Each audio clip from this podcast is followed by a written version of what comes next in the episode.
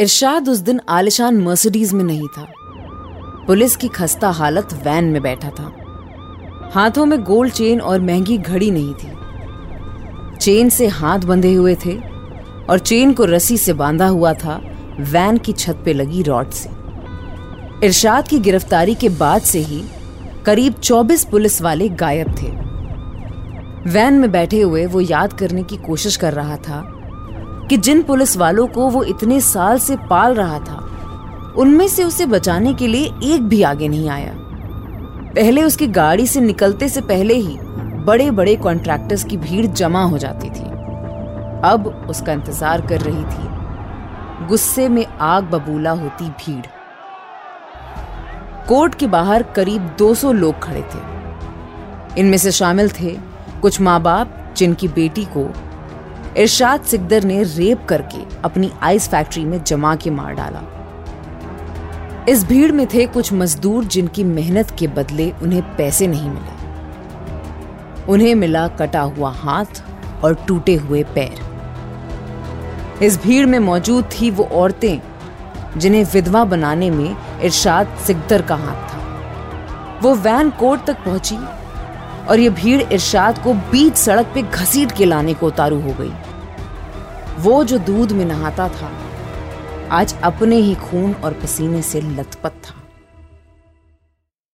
Court के अंदर जाने से पहले ही सब लोग उसका फैसला जानते थे। बस चाहते थे कि इंसाफ होने में अब देर ना हो।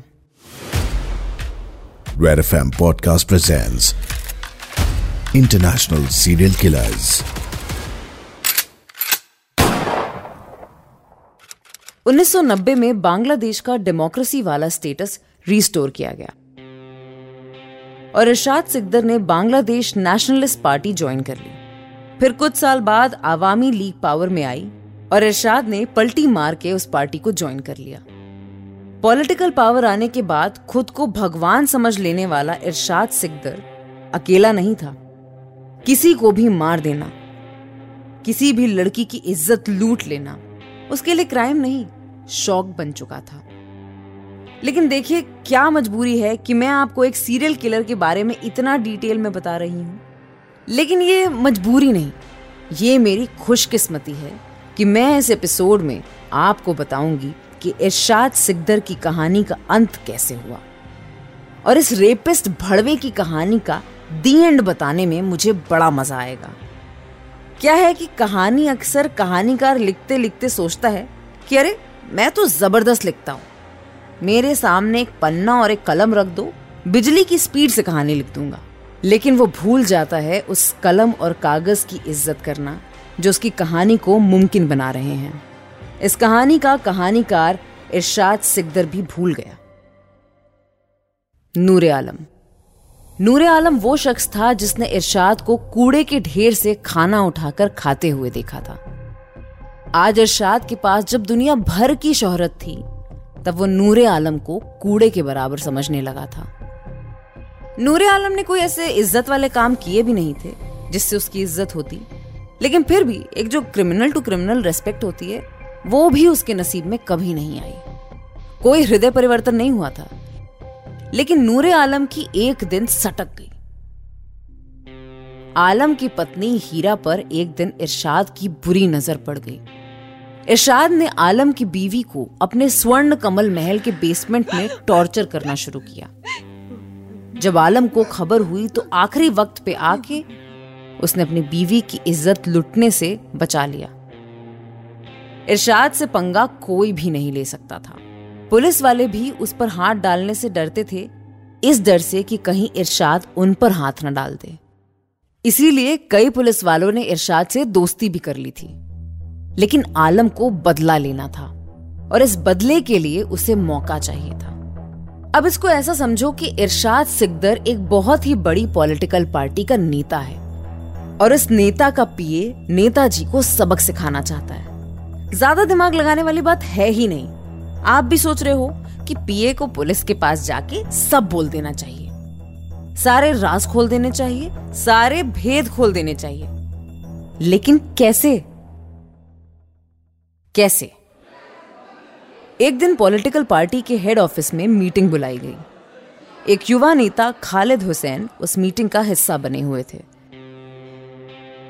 इरशाद सिकदर पार्टी में दाखिल हुए अपने बंदूकधारी बॉडीगार्ड्स के साथ और उनके साथ में थे नूर आलम। मीटिंग स्टार्ट हुई। सब बैठे थे। चाय, बिस्किट, समोसे का स्वाद लेते लेते चर्चा हो रही थी कि आगे क्या करना है। इस समय युवा नेता खालिद हुसैन ने गले की खराश दूर करते हुए हिम्मत दिखा के कुछ बोला। लेकिन जो उन्होंने बोला, वो इर्शाद सिकदर को पसंद नहीं आया। अब आपको कोई कहे कि आपके खिलाफ कई लड़कियाँ कंप्लेंट कर रही हैं, कि आपने उनके साथ बदतमीजी की है तो आपको भी गुस्सा आएगा ना? इर्शाद को भी गुस्सा आया। सिकदर इस समय तक सवाल जवाब की औपचारिकता में फंसना छोड़ चुका था। इरशाद ने कॉलर से पकड़ के खालिद को खींचा और नीचे ज़मीन पे पटक दिया। गार्ड से बंदूक लेके बंदूक के बट से काफ़ी देर तक वो खालिद को मारता रहा। बीबीसी के साथ एक आई विटनेस ने बात की थी। उसमें उसने बताया कि इरशाद खालिद की छाती पे चढ़ गया था। अपने पाँव से ज़ोर लगा लगा के उसने खालिद की छाती की हड्डियाँ तोड़ डाली। फिर उस पर कूदा और अपने हाथ से उसे मारा। फिर अपने गार्ड से कहा कि इसकी बॉडी को पत्थर से बांधो और नदी में फेंक दो।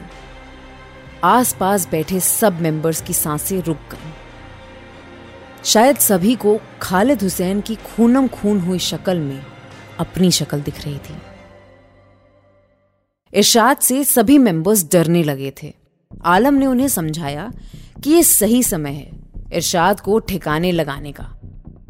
वरना वो आगे चलकर किसी को भी मार डालेगा। इरशाद के तेज दिमाग ने नेताओं को और पार्टी के मेंबर्स को और नूरे आलम को काफ़ी फ़ायदा पहुँचाया था। लेकिन घर का कुत्ता जब पागल हो जाता है तो उसे खूटे से बांधकर गोली मार देते हैं। इरशाद अब एक पागल कुत्ता बन चुका था। खैर, कुत्ता तो वो पहले से ही था। अब वो पूरी तरह पागल हो चुका था।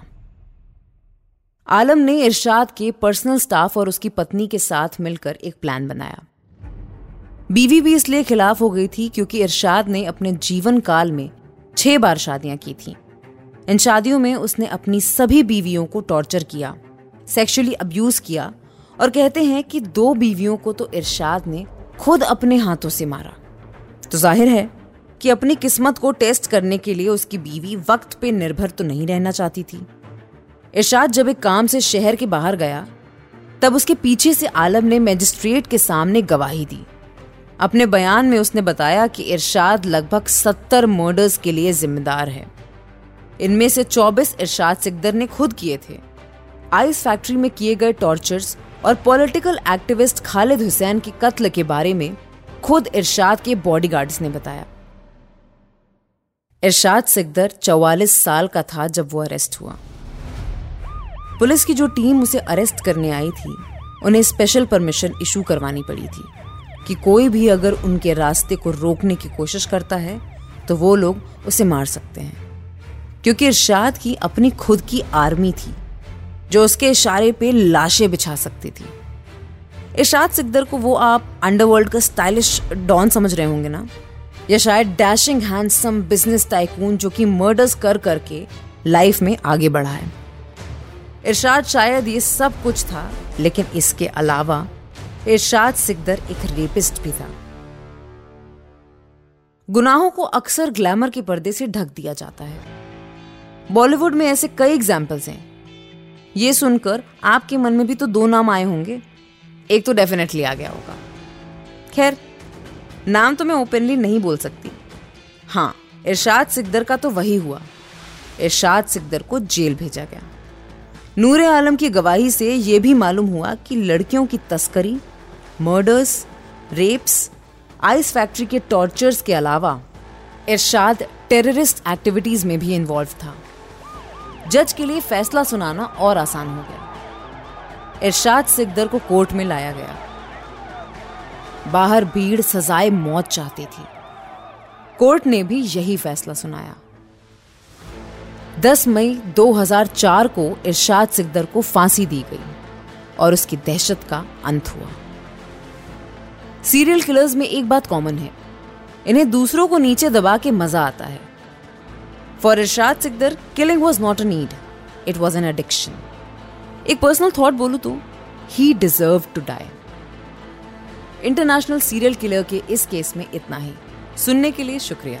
Catch you in the next episode of international serial killer on the red F M podcast network at the rate RJ Mishra official पर मुझे डीएम कीजिए या फिर at the rate red F M podcast पे हमें बताइए अपना feedback और suggestions You were listening to International Serial Killers, written by Dhruv Law, audio design by Ayush Mehra, creative direction by Dhruv Law. Send your feedback and suggestions right to us at podcast at redfm.in.